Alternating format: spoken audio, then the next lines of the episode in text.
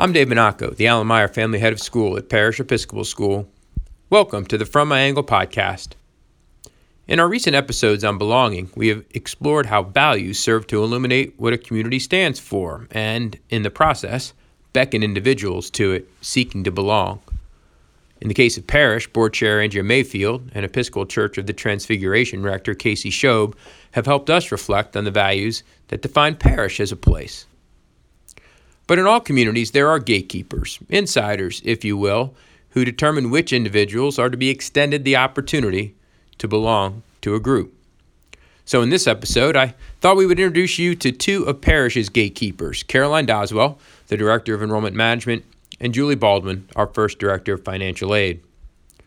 As key leaders within our enrollment management team, Caroline and Julie help us understand the challenging and sophisticated processes which lie behind the formulation of the parish community. How do we determine whether a candidate for application and his or her family are a good fit for our school? How do we evaluate the needs of individual grade levels so as to construct a class of diversely representative students? As important, how do we help make full belonging to our community something available to those who might not otherwise be able to afford it? Enrollment management in independent schools is a sophisticated business, and in this extended conversation, Caroline, Julie, and I dig deeply into the art and science behind the admissions and financial aid processes at Parish. Caroline began in July as our Director of Enrollment Management, having served previously as our Associate Director of Admissions She's an independent school graduate worked in independent schools previous to her time at Parish. She knows our industry well. Julie's history at Parish covers nearly two decades as a parent of two Parish graduates, sons Ryan and Harrison, and a present Parish sophomore, Connor. She and her husband, Forrest, yes, the voice of the Parish Panthers, have been longstanding volunteers in our community. Julie's skills as an accountant, writer, and parish advocate have served the school well in both the past and the present. I know you will find this to be an informative episode of the From My Angle podcast. Enjoy this conversation with Caroline and Julie.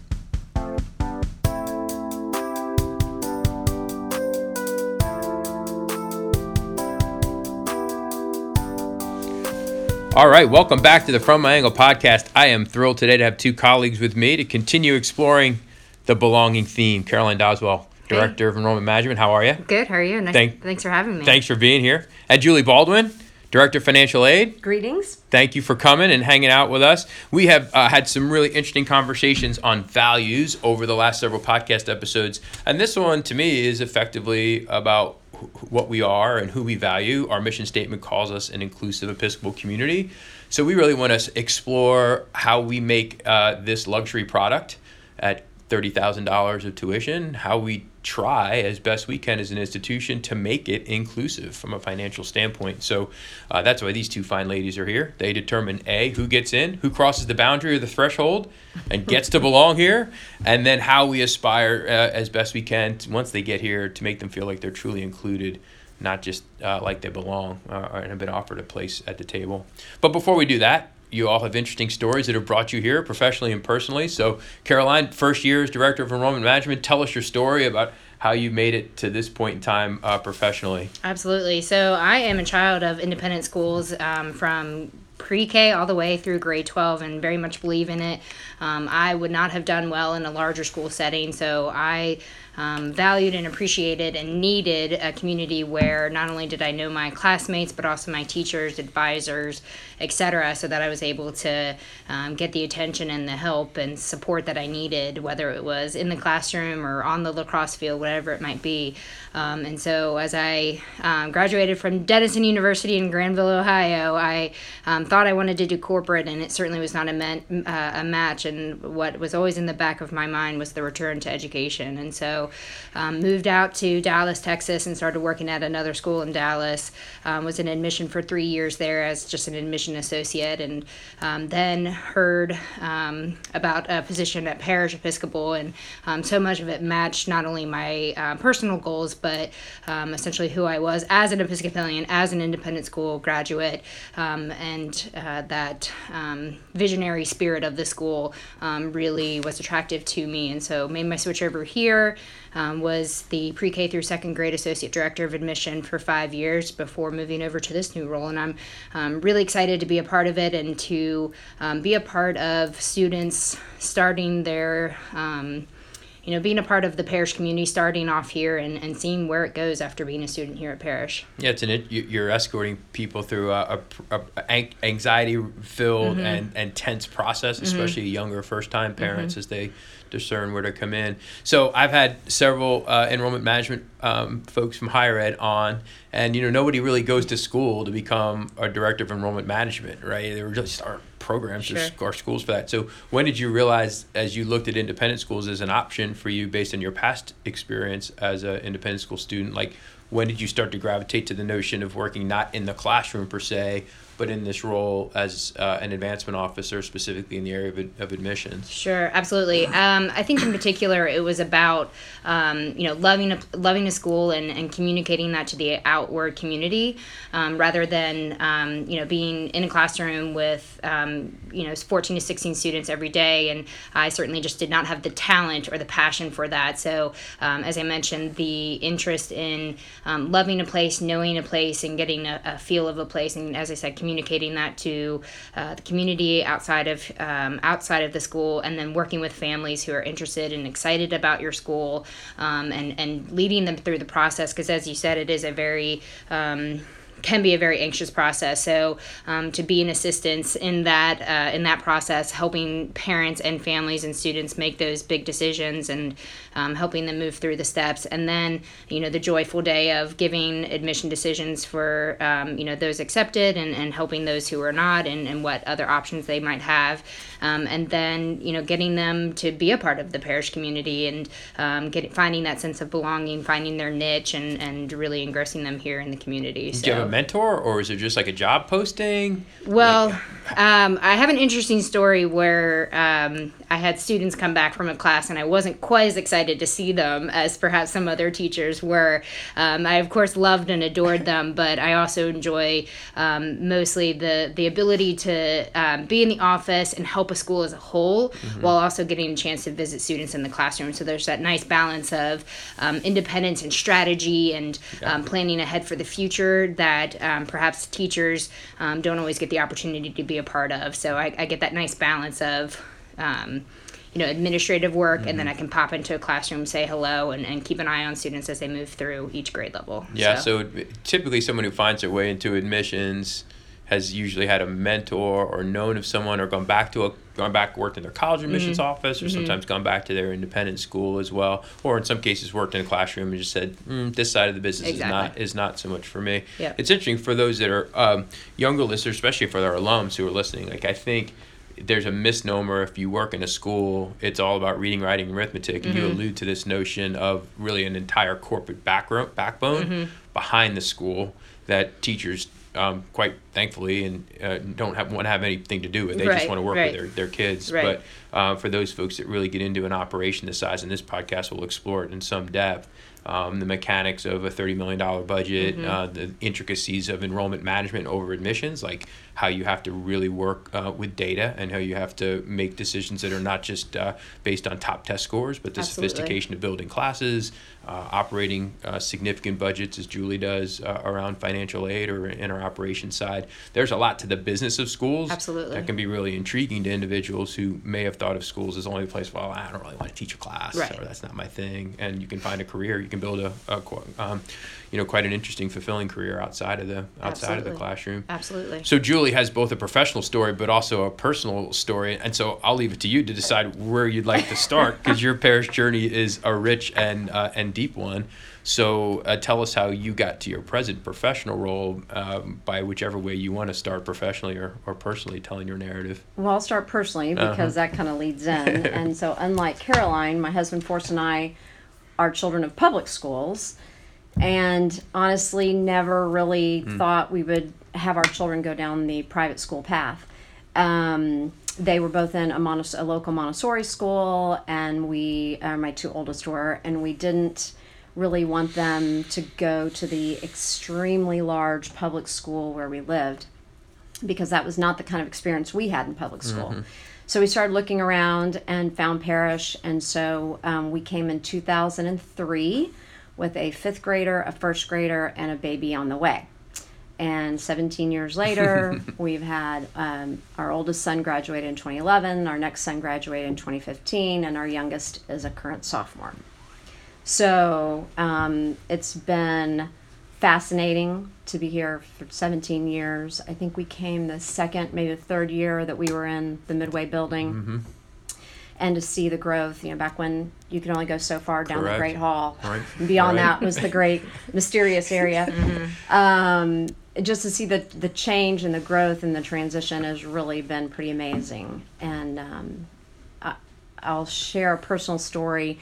The first several years when the when the re-enrollment contract would come and Forrest would look at it and he would say, "Are you really sure that this is worth this much more?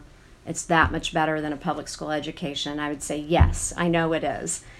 and I thought it was, but those first couple years you're a little hesitant. And about the third or fourth year, when that re-enrollment contract would come, we never questioned it. He mm-hmm. never questioned it. Mm-hmm. I never questioned it again.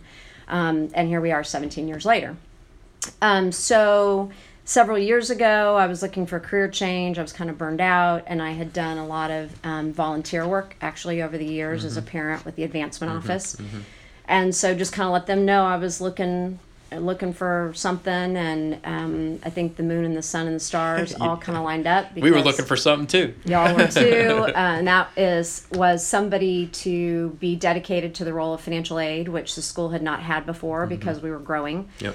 Uh, and so I had a background in finance, and when the opportunity came up, honestly, it was, I mean, a match made in heaven because for many, many, many of our initial years here at Parish, uh, we were a family that mm-hmm. received financial assistance. Mm-hmm. And honestly, as a middle class family, mm-hmm. I don't know that we would have ever been able to have the opportunities and our kids to have the opportunities here if it weren't for tuition assistance.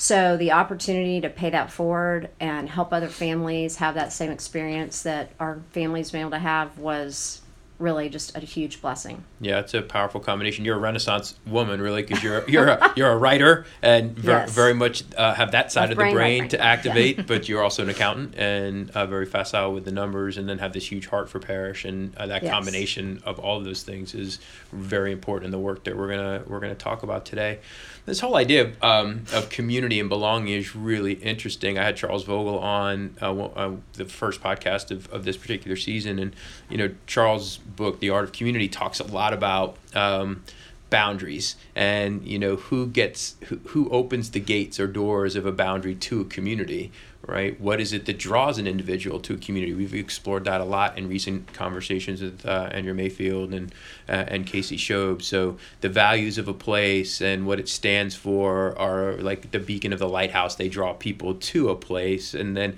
they can stand at the at the gate or the door of that place and knock but not necessarily gain entry, right? There's the gatekeeper that opens and welcomes them in. And, and so effectively, th- this conversation with you two is really about that, right? And Caroline and, and her team are the ones that, to a great degree, determine uh, who gets to come in and partake and then you know caroline and julie you all work with with us in senior administration uh, to really determine if we can make participating here possible. So I, I use that as a pre-stage, Caroline, to a kind of very general question for um, our listeners about really how the process works mm-hmm. at 30,000 feet. It's, it's complicated and nuanced, but generally, what is the process by which a, a family uh, submits an application for a child and then that child is evaluated, especially by the gatekeepers here sure. in inside how that sausage is made because sure. everybody applied to the school who's listening who's a parent but they may not know that process that lies behind it so sure. take us through kind of a high level tour of, of the admissions process sure absolutely i mean right now we're really in this um, event time or this recruiting process is all about um, getting families onto campus whether it's on our hillcrest campus for our, our youngest students three year old three years old um, through about seven or eight um, to this campus obviously the midway campus so it's all about getting onto campus getting that gut check getting that uh, sense of a school by as i said visiting the building seeing the campus etc um, after that the application itself which um, modern times everything has moved online um, i remember the days of paper applications mm-hmm. and then mm-hmm. having to enter them uh, into the computer. So thankfully everything is moved online, um, and so those are due in January, and then by that time we start to collect uh, data points like um, you know teacher evaluation forms from current teachers, progress reports, um, you know, and then we also invite all of our applicants to come on campus in one way or another. Um, it works a little bit different for each grade level. Obviously, we don't have our three year olds visit for the entire school day; they come on a Saturday, um, versus our middle school and upper school students who do come for um, for most of the day. So that's not only a chance for us to see applicants in a in a classroom environment, in, interacting with their peers, interacting with teachers, but it's also a chance for students, for applicants to, to see the school because perhaps their parents came to a weekday coffee and you know they were in their current school and couldn't visit. So um, it's really a um, mutually beneficial um, part of the process, I believe. But after we get everything and applications are complete, um, you know, I think sometimes uh, the illusion is that I'm the only person who reads mm-hmm, files mm-hmm, and right. that I make the final decision. But um, what's really important um, for this process and to me as, as director is that multiple people from multiple areas of the school are on the admission committee. So we have multiple file readers for each application. Mm-hmm. Um, and so what, I, what that allows for is for multiple viewpoints to, to look at a kiddo, to look at that snapshot, snapshot of an applicant, um, you know, to, to see that. And each, each uh, committee member reads a file differently and will pick up different things through their own lens, whatever area they're coming from. So we have teachers, we have administrators. Um, of course, the admission team sits on the committee as well. Um, and as I said, that's a valuable part of the admission process. Yeah, I mean, give or take uh, 10 or 15 applications, we're pretty consistent at about 600 applications mm-hmm. per year. You mm-hmm. can watch the trend lines over the decade I've been there. They don't really move mm-hmm. all, all, that much mm-hmm. um, from there. Nevertheless, that's, as you say, good that's all digitized now. That's a lot of applications, mm-hmm. and, and your process really moves from uh, September to you know roughly January. It's kind of showroom, mm-hmm. and then after January, it really moves to deliberation room. Absolutely. I mean, your process becomes much more behind the scenes with this uh, admissions committee. Absolutely. So um, it, as you as you move people through that that fall period of time, you know you're really kind of exposing them to the mm-hmm. values and the culture and the programs that we spoke about once you get into the deliberation room with these admissions committees, uh, they tend to meet uh, anywhere from uh, you know a half a day to a little bit longer, mm-hmm. depending mm-hmm. on what their their volume is. And the question you and I get frequently is, you know, what are you looking for mm-hmm. in an applicant? Mm-hmm. So, you know, take take us through um, the set of, of criteria that sure. um, you find in your experience with the admissions committee um, those characteristics and traits that really begin to percolate to the top when you think about someone who is a match or fit to belong in this community. Absolutely. Um, so again, it goes back to age is obviously going to be a big difference in, in what we're looking at for our youngest students or youngest applicants, I should say. Um, it's a balance of not only academic readiness and what they've been exposed to, perhaps in a classroom, a Mother's Day Out program, or perhaps through other activities, um, but as well as social emotional readiness, and that really is for our youngest students as far as their their readiness to be in a classroom, um, working with other students, working with teachers. As we get older, um, yes, test scores come into play, but I think it's very important to um, explain that we never draw a line in the sand when it comes to test scores. I think sometimes um, parents, in, in the mix of anxiety or anxious feelings, they think it has to be a certain 9 mm-hmm. on the ABLE or ISEE test, um, which is not the case because uh, I think that would be irresponsible on our part to make such a, a big decision on just a, a couple of stanine scores. Mm-hmm. So, um, you know, but we obviously have to pay attention to it and mm-hmm. we, we do require it because it does give us information, but we'd love to balance or, or need to balance really those test scores with information from teachers, um, from their visit, from interviews, etc., to, to get again that more holistic um, idea of um, who a student is. And so with that, it's a, again, it's that continued mix of a- academic readiness as we do, um, you know, accept capable to exceptional students. So there's that academic readiness as well as academic a- uh, excellence in our applicants, um, as well as that um, continued social emotional mm-hmm. um, you know uh, readiness for any grade really and um, you know vibrant um, diverse and diverse in all senses of the word students who um, you know contribute to this robust community um, so you know kids that are um, you know involved you know not just academically yep. not just athletically not just art artistically but um, you know students who excel in all sorts of areas, et cetera. So yeah, and I, yeah, none of us sit on admissions committees mm-hmm. at other schools. You you have worked at Greenhill, so you have mm-hmm. probably more of an insider view of how mm-hmm. at least one school works than ours. But you referenced this idea of capable to exceptional, and I mm-hmm. think if there is something that distinguishes Parish's student body in general, this is mm-hmm. again uh, not with inside knowledge of those places, but in general, it's this idea of capable to exceptional. Mm-hmm. So, you know, for, for us, um, we, we do have a, wi- a wider representation of, of student uh, quite intentionally and mm-hmm. uh, quite willingly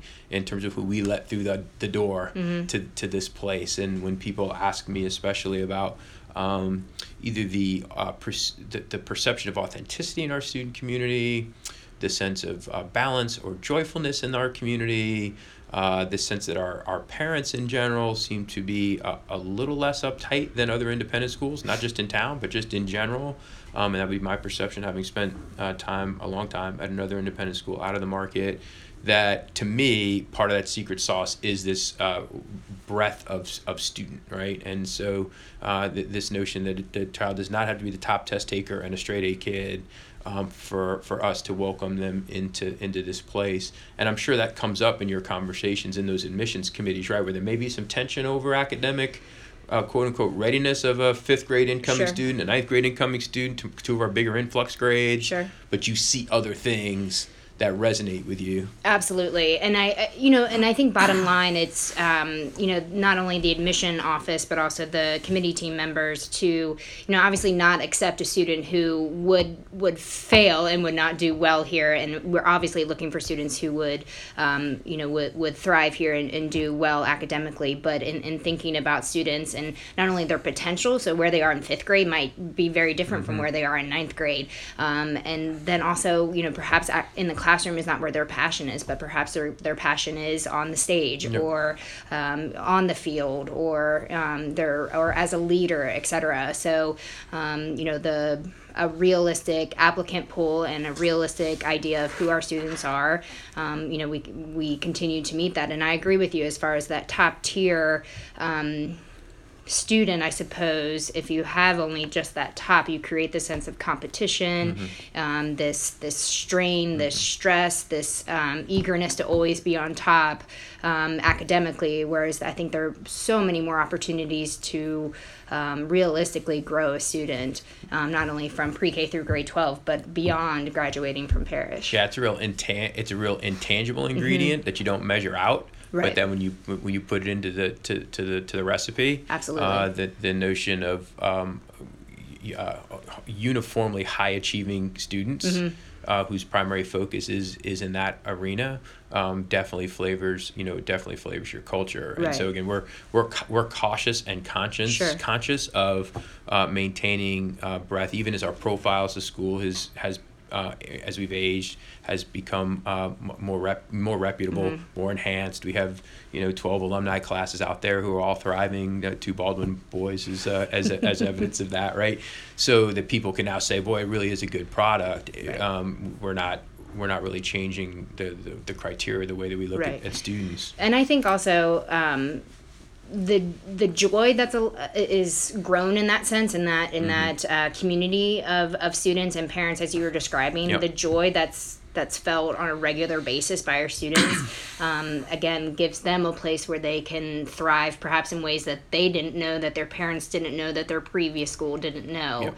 um, so it, it's really exciting to see that and to see the potential in students and, and watch them thrive in an environment like parish as a, as opposed to perhaps another environment. Yeah, Julie, you and I both had three kids here, yes. and uh, I know mine are different. Yours may be exactly the same, but mine are no, mine are mine are pretty different kids. So really, did this? Can, can you speak to that as a as a parent as well of how you've seen uh, uh how you've seen Ryan Harrison and, and Connor as you know wired differently, um, kind of find either find their place or um, sense this notion of the of the beauty of the breadth of, of our kids in terms of, of who they are in, in our student population? Sure. I mean, I I totally uh, understand and agree and understand when parents say you know different schools mm-hmm. have different needs for their kids. Um, we always felt like parish, like you've talked about, from the capable to the exceptional. Um, and all the different ways that students can explore their passions and find things that for our kids, Mm-hmm. it was a great fit for each of the three of them. Yeah. Um, we asked them, you know, when they got to kind of the eighth grade, if they wanted to look at any other schools, and the answer was always no. Mm-hmm. Yep. Um, and like I said, after those first three or four years, there was never any question of our mind of um, that this was the place for our family. Mm-hmm. I remember a couple years ago uh, when we talked about we were working on strategic plan or one of the self studies, Mm-hmm. yep. and somebody said, you know, your your child attends another school and your family joins parish or comes to parish. Yeah. And we always felt like that it was a place for our family, and we've been very involved as a family. Um, my older two boys, without question, felt like they were exceptionally well prepared Mm-hmm. for college and life. Um, and I think with the way the program has grown, there's no question that Connor will be even more prepared than the other two were, Right. and they were incredibly well prepared. Yeah, and so like people, uh, they do this on the college game too, right? They want to oversimplify, and so they want to simplify to like tiers of schools. Where does parish fit? When I got here ten years ago, you know, it was kind of parish or reaching and aspiring to try to be in the top tier of schools, like the other independent schools in town. And you know, anybody that knows me well knows we just really haven't haven't played that game, right? So if you measure us purely on metric, you know, we we accept on on, on a year year basis 65 to 67 percent of our applicants right we we are not um, we are not super elite in terms of the competitiveness to get into parish all right? For example we yield between 50 and 52 percent of our app uh, of our uh, offers of admission. That means roughly just a little more of half the people who choose to come here who are offered a spot to come here choose to choose to come. These these are not comparable metrics uh, with the other schools, uh, uh, either in town or nationally, that are of um, high academic, quote unquote, uh, reputation uh, and, and sort of legacy brands in their market. But again, those aren't metrics that we've set as strategic priorities to, ch- to change, right? So I'm like being very cautious and just as I as I speak to you listeners about the same thing that I've been talking to perspectives about over the last two and three weeks, which is like you need to pick culture, you need to choose fit, and Parish feels, especially now, 10 years later, like who we are is very clear. We're unabashed about it. We embrace who we are, and increasingly, what we're finding, our families are choosing us on on merit, right? And so, of those fifty two percent of the folks that are yielding here, um, they're not yielding here sort of like an oh shucks, you know, I'm going to parish instead of. They're like, yes, I'm going to parish, and that's the school that I want to go to. And our uh, retention rate, in other words, how many students we keep year over year, has steadily increased from roughly 90% when I've got here to a pretty consistent 95 to 96% per year. So that again is a signal that we are bringing people here who are choosing us on merit and choosing us on what they identify in this uh, showroom portion of the admissions season uh, in the fall, and then we're living into those in, living into those values. So I think that's a that's important. Absolutely. But the um, it, but the, but the whole concept of getting through the gate and how we make these decisions is more sophisticated than simply yes or no. And so Caroline's title is Director of Enrollment Management, uh, changed just this year, but the job has not changed. We just have titled it correctly. And I and I do want to dig into this a little bit, Caroline, with our with our listeners to understand really how much in today's world independent schools like parish have become mini colleges in terms of how we build classes. So again you have admissible kids across let's just take a grade a big admissions grade like fifth grade or ninth grade. You have uh, 10 admissible applicants right? Uh, there may be an op- there may be a, s- uh, um, a, a point where the, the number two kid in admissibility based on pure academics and profile, right, may not be the uh, top choice to offer uh, a, a spot because of other elements of his or her profile, all right? And let's talk through what some of those can be from gender to affiliation, sibling, um, leg- legacy, etc. Like, let's talk about how we kind of manage that from an enrollment management standpoint. So, talk to us about some of those criteria. Sure, absolutely. So, you know, the bottom line of the admission office is to be mission aligned and to find mission appropriate students. So, thinking about that, um, thinking about students entering a global complex society, you need to think about creating that in the parish environment so that they're experiencing it on a daily basis. And so, um, creating that complex society and as much as you can through an applicant pool and through the DFW area, et cetera. Obviously, we have certain limitations, but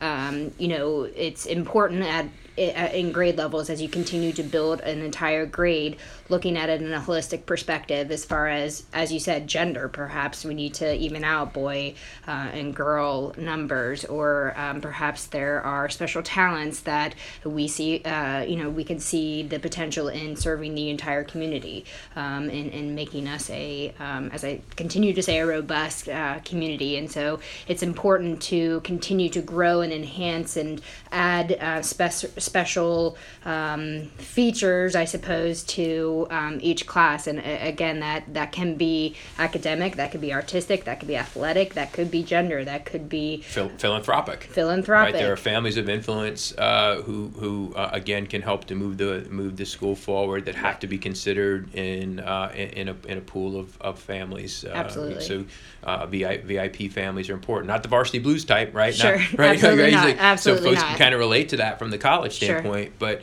uh, this is this is a uh, this is a complicated milieu. So as you sit with the admissions committee, essentially each year's calculus at a particular grade mm-hmm. looks different Absolutely. and more nuanced and more sophisticated. So Absolutely. you bring them data, mm-hmm. and they bring you their feedback on right.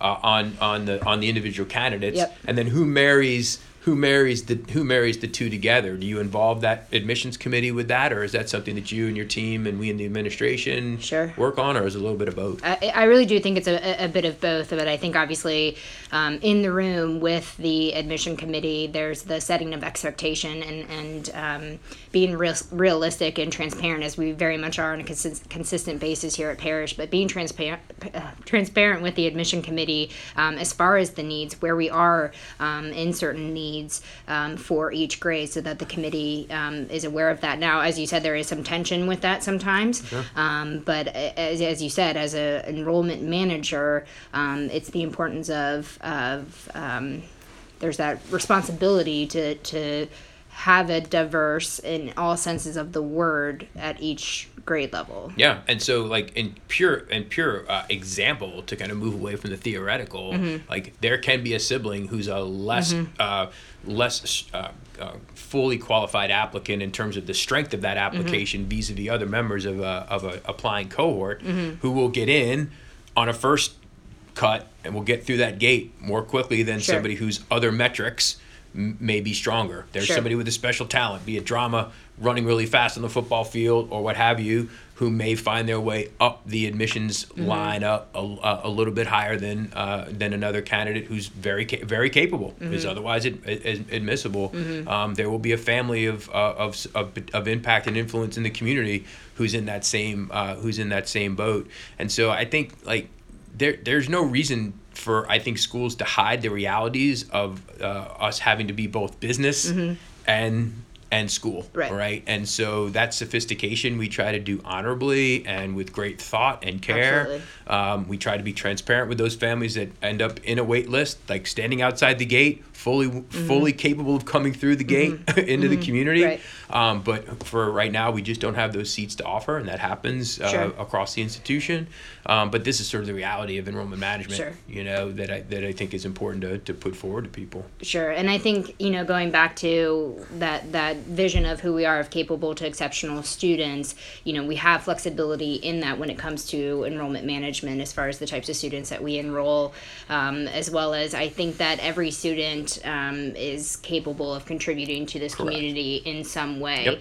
Um, and, and bottom line, they're um, again, regardless of a connection to a school, um, there is a, again a responsibility to not set a student up for failure. So even if they do have a particular connection to the school, whether it's a alumni child or a um, uh, a faculty child or a sibling, etc., they do get preference in the process, absolutely, because that's important to us as a community. Um, but again, it goes back to we're not going to set up a, a student for up for failure. Absolutely. So- And you and I take calls throughout the uh, Mm-hmm. latter part of the winter and early spring from, uh, you know, uh, affiliates in the community who wanted their friend's child in who's uh, of influence or Mm-hmm. wanted their sib- their their second child in who didn't get in uh, Mm-hmm. who again even with some of these preferences uh, we just don't feel is, is quite ready but Right. uh, there is a there is a sophistication to the creation of the student pool and Sure. student body here Sure. that frankly all independent schools uh, pursue as do all colleges Mm-hmm. and i think trying to um, really demystify that is a big portion of, of uh, bringing you guys on today is that people understand uh, you, you, know really the rigor and thoroughness and challenge that you all face um, each year one criteria we don't use in determining who comes through the gate or not is one's ability to pay right so that, that's Correct. that's where julie comes in right is that at the end of the day you know, Caroline and her team are saying, you know, yes, you may enter, or or um, no, you're not quite ready yet, or no, you may not. But if it's a yes, you can enter, you know, simultaneously, there's this whole conversation about, oh, that's great, you've offered me this, I'm excited about it, but your thirty thousand dollar tuition, I can't fully afford. So, what's the concurrent process, Julie, with application to admission for Parish that one goes through when they're actually applying for financial aid? How does that How does that work? Right. And so what you just said is one of the things that I wanted to clarify, and that is that admission is determined without respect to Correct. ability to pay. Mm-hmm. So the admission committee never knows who is applying for financial aid. That's all kept strictly confidential. So that's totally separate. Yep. Um, so when a family is applying for admission to Parish, they can indicate on their application that they are going to apply for financial aid, but nobody else sees that except for Caroline and then they go through a process of applying for financial aid, which is totally separate than the admission process. And we use a third party um, organization called School and Student Service. About a thousand independent schools across the country use them. And they are the um, collector of all the parents' financial information and their taxes. And so parents actually apply through School and Student Service, input all their financial aid information or financial information, and it is a very comprehensive application. Upload their taxes. School and Student Service does the work of verifying and through a very comprehensive formula that they have developed over 50 years, they come up with a number that they feel like is a family's estimated ability to pay. Um, that's the starting point. Mm-hmm. So we get a report from School and Student Service that's the starting point that we look at. Um, so we take that quantitative analysis and then we apply a qualitative analysis. So we can make adjustments to school and stu- student services recommendation um, based on the background of that family and what other circumstances are going on in their life that don't show up in the numbers, like divorce or illness or a home foreclosure or any number of things going on in a family's life um, that just aren't reflected in the numbers. Yeah, to my earlier point about you, you know your kind of beautiful Mary of the analytic and and the heart. That second part, that qualitative part, is is very often done in in sit down discussions and conversations with families. Like that's that's a, a very personal uh, right. and and relational part of the pro- process that uh, mirrors the data and analytic that you um, get back through the uh, through the third party process. Right. Um, having been through it, it is um, it's an uncomfortable can be for some families. Every family feels different, but it can be sometimes uncomfortable and awkward. You are laying your finances bare to you're not sure who, and I want people to understand that that it is all very confidential. Um, for the most part, I'm the only one that sees everything. Um, th- there are, you know, the financial aid committee. There is a committee that determines the final awards. Um, they see just very top level data, and that's a very, very small group of people. Um, so it, you're laying yourself kind of bare, and there's an opportunity on the application. I always encourage families where they can talk about those other things, like tell their story, so to speak, of what's going on in their lives. Um, and that's an important part. Um, so we look at those things. We also look at um, how a family chooses to spend their discretionary dollars, because that's really what the um, the number that school and student service gives us is strictly based on a family's discretionary income. And that is often where there's a big disconnect right. between um, what a family thinks they can pay and what school and student service thinks they can pay. Yeah, so you know, uh, sending sending your kid for uh, weekly uh, lessons in golf and basketball, some families may see as uh, as as essential right? Right. And SSS and, and in many cases we are going to look at that and say, no, you've made a choice there to do that. Those are dollars that otherwise you could you could be deploying back here. Second homes, exactly. multiple cars. You know, these are things that some people consider to be uh, part and parcel of their lifestyle. Right. But when it comes to the allocation of school dollars, uh, we take a very careful look at those uh, relative to where uh, that income or those dollars could have otherwise been directed back to uh, back to the school tuition. Right. So a couple things there. One of our key philosophy, which is in keeping with best practices of financial aid, is that it is a family's a family bears the primary responsibility to edu- to to finance their child's education. Um, that's first and foremost. So it's their responsibility.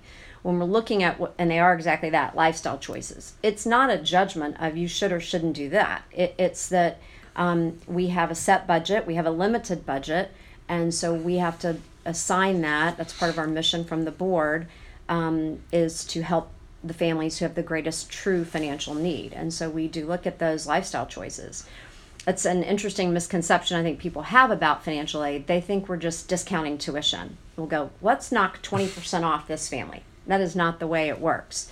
The board of parish, board of trustees sets a budget for financial aid, and we have to stay within that. So we have a limited amount of money. We have over 200 families that apply each year, mm-hmm. and so it's our fiduciary responsibility to make sure we're really giving those dollars where they're most needed. Yeah, so rough cut numbers, you're talking roughly 850 families or so here at Parish in, in general, right. 1,155, um, 150 students, give or take. Um, you're going to have on a yearly basis, we've uh, increased aid allocation significantly over the last decade. Mm-hmm. We now sit at about between 2.7 2.8 million dollars it's budgeted for financial aid as part of our uh, uh, operating budget each year then that is basically the budget to which you refer and that will be given out to mm, uh, 12 to 14 percent of those 850 families. Roughly 150 students are here on some form of financial aid. I think what would surprise people is the income range of those families that are both applying and in, in some instances receiving financial aid. So if you wanted to also dispel some misconceptions that only those that get financial aid are, are quote unquote middle class or lower class, how would you help us to see the uh, the dollar uh, range of families in, in, a, in a very hypothetical sense that are in the application pool for financial aid and actually do receive financial aid because of the quantitative and qualitative uh, research that, that you have at your disposal? Um, well, there's a number of factors that go into that bottom line number that school and student service calculates, and the biggest driver is income. Mm-hmm. But there's other drivers. Um, one is a family's net worth, so whether they have equity in their home, whether they have investments, whether they have debt, um, and also the number of people in their family. So it's hard to give a range because there's so many factors that go into it. Um, we have some families who are making, you know, have significant income, uh, maybe upwards of two, three hundred thousand dollars, but they have three students here. Mm-hmm. Um, so, and all the way down to families who actually may be making ten thousand dollars mm-hmm. a year.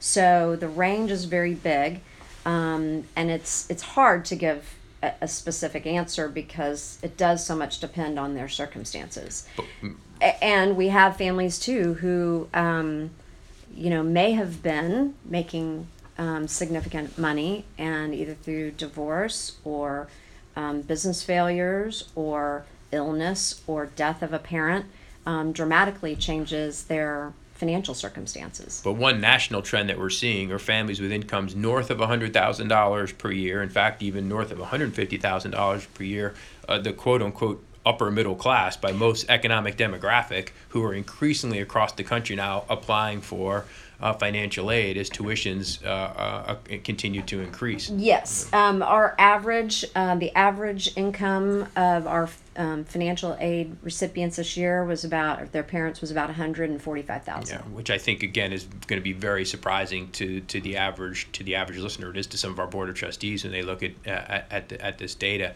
uh, the average award is somewhere between seventeen and eighteen thousand Yeah, dollars per 18,000, per year, mhm. eighteen thousand dollars per year. So if you're looking for rough averages in in terms of what someone uh, someone someone receives, and every, uh, families have to apply every year. So this is Correct. this is not something that is uh, you know a for life uh, a for life condition. One uh, one has to put forth the same day that you've just described on a annual basis as they as they reapply, even though they don't have to reapply for admission to the Correct. school, right? That is that's a- correct. They do have to apply for financial aid every year.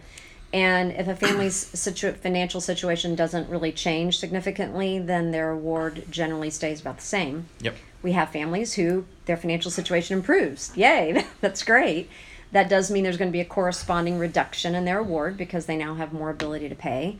And unfortunately, we also have families who have, you know, situations come up, some of which I've just described and or described earlier. Um, so their financial situation actually gets worse, and so in those cases, um, their award, you know, would potentially grow, presuming we've got room in the budget. Some other trends of interest: uh, we give more aid in the upper school than the lower school. Uh, Correct. There's a reason because once you begin to offer aid to a family of a lower school student, you are going to potentially be carrying them for much longer. So it's Correct. a more significant financial investment on this on the school's part. Um, we give more aid to uh, um, to, to um, white or Caucasian students than we do to students of, of, of color across the uh, across the school uh, piece uh, across our school constituency. Actually, no, not so much. Um, it's about half and half in terms of About 50-50, numbers. mhm. In terms of the numbers of aid recipients, it's about a little bit more than 50%, 55% are students of color, Okay. 45 to 50% um, of Caucasian. In terms of dollars, the 60, 65, 67% does go to students of color. and um, most every student is paying family is paying something to be here Yes. and that's i think a very important. Other is a- piece of it is that you know Yes. there there is really no uh, free uh, tuition through financial aid for any family here even those that were at the uh, um, very lowest income range that you that you mentioned That is correct. Um, we do not offer any merit scholarships at Parish. We do not offer any athletic scholarships. Um, we do offer three merit scholarships that are need based.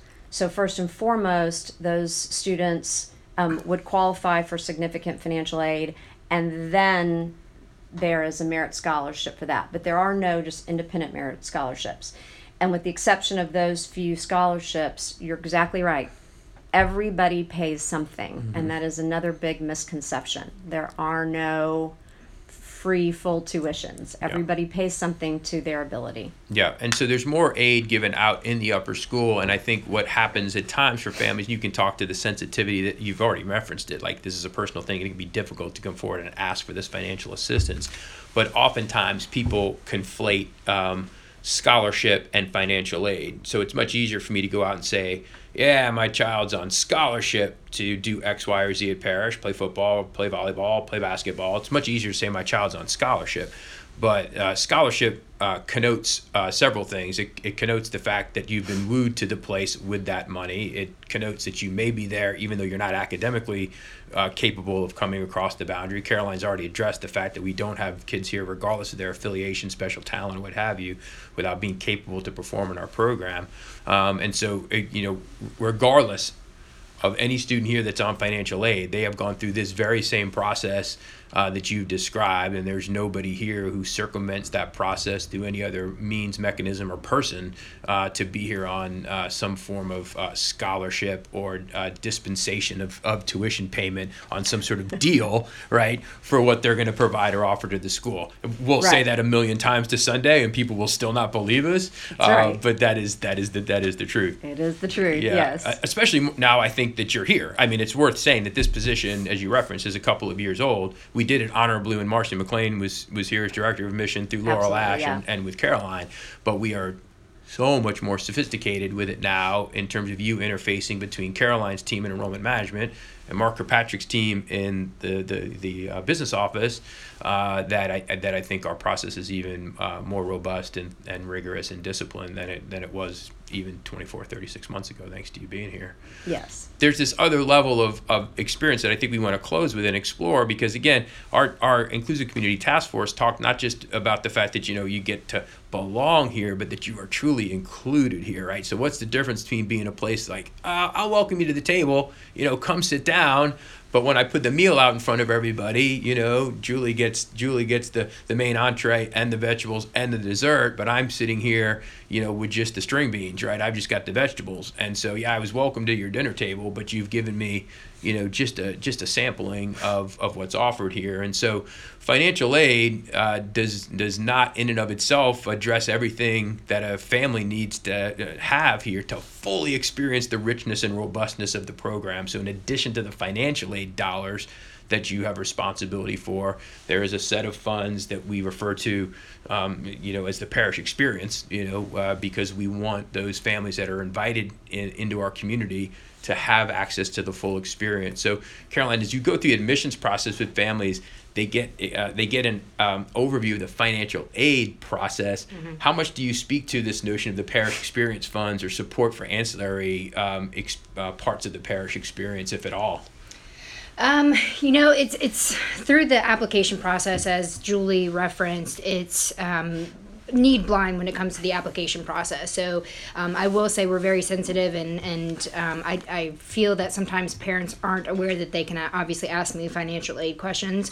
Um, we distribute that information to all of our admission packet. We make sure that, um, or excuse me, not admission packet, but the um, packet of information. We share all of our financial information there, or, or I guess a synopsis rather, um, so that our parents are aware of not only are they, if if needed, the assistance in tuition but also um, assistance in um, being a part of the, the parish community and experiencing parish, uh, parish um, to its fullest.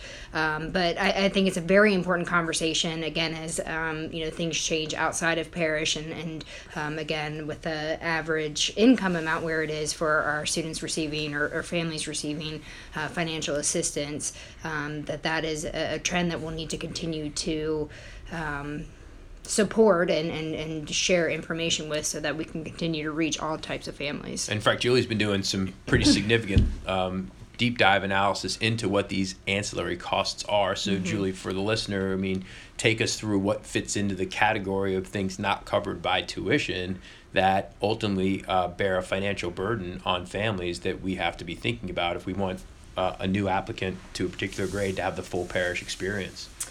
Well, what we're doing is we're trying to go through and um, identify across the entire school, um, from every grade, every department, every division, every way we can slice it and dice it, are those additional expenses that a family might incur um, over and above tuition. and it's pretty exhaustive. Mm-hmm. Everything from, you know, um, uniforms to textbooks in the upper school to laptops to calculators to um, the T-shirt for fifth grade choir, and to you know athletic shoes for basketball. So we're trying to go through and catalog all that and determine what kind, which of those expenses are required, which ones, um, you know, a family would want to do so their child could feel included, and mm-hmm. which ones are totally optional. Yep. Um, Parish Abroad is a great experience. It's a totally optional right. uh, situation. So, but going to Catalina in seventh grade is not. Right. right? It's, I mean, it's an it's, inclusive it's, experience. It's an right. Inclusive almost experience. everybody goes. Everybody, almost everybody takes. Right. right. So um, we are. We hope to have those answers um, shortly. We're still slicing and dicing the data so that we can have an understanding of what kind of expenses a family incurs over and above tuition, so their child can have the experience. And so you have roughly about a hundred twenty thousand dollar budget now, give or take, where families can basically come to you and say I really want my child to be able to have this experience and they are already in your financial aid family, right? And so you're able to kind of work with them uh, to say, is this something that we can support or not to give them that full parish experience. So again, that's a that's a a complicated, personal, challenging uh, decision matrix matrix that you have to work through uh, as you as you steward these uh, dollars here of the institutions. Right. So our priority with that supplemental support is for students to be successful academically. So the first priority of that budget is to help our highest need students with the essentials. Um, assistance with uniforms, assistance with textbooks in upper school, calculators, laptops, Yep. things that they have to have, every student needs to have to be successful. From there, we kind of then branch out to the core elements of what we like to think of as the parish experience. So in middle school, that's the Catalina and the DC trip you referred to. Right. In upper school, that's homecoming, prom, and the graduation activities. Retreats, And yep. Those are the kind of things that we've identified as being core to the parish experience. Um, from there, there's a lot of things that could be construed as the parent as the parish experience, and um, we're still you know, our supplemental support program is still relatively new. Um, we're still trying to figure out how we can help the most families and how we can do that equitably and fairly.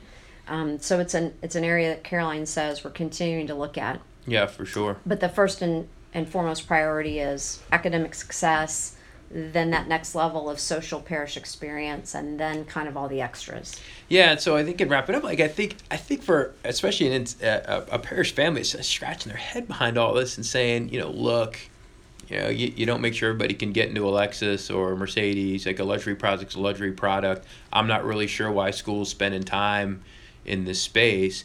You know, I think that's a fair that's a fair point, but I think they really have to understand the mission of the place that they've chosen to send their, their child, right? We are an inclusive Episcopal community, and Caroline referenced this before, preparing students for the complex global society. And at least the complex global society I walk out of every day when I leave the gates of this place is socioeconomically diverse, racially diverse, religiously and ethnically diverse.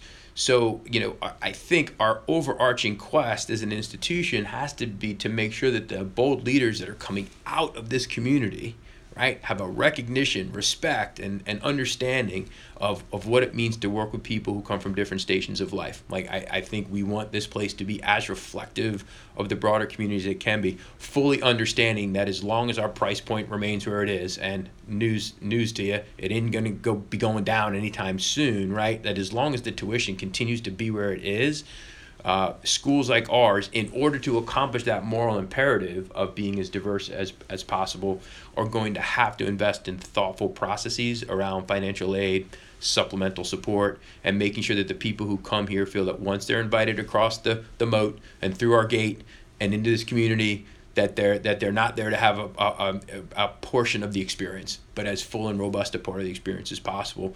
There is um, plenty of room for honest disagreement on on that in general, I suspect, but that's philosophically where we're committed in the board of trustees at present as we look forward to, for example, future campaigns, is really thinking about do we do we even have to uh, uh, do campaigns to raise endowed dollars that uh, allow us to have the access to the types of funds that um, uh, will enable us to grow our financial aid budget and continue to, to make this as inclusive and representative a place as possible. These are sort of the key and compelling strategic questions that are that are in front of us. So uh, I say that as much as a coda on I, what I hope has been a deep deep dive into the sophistication and challenge of enrollment management and financial aid for those who just think, yeah, you put in an application and hopefully come March you hear that you got in, right? like there's a lot more uh, to the to the process uh, to, than that.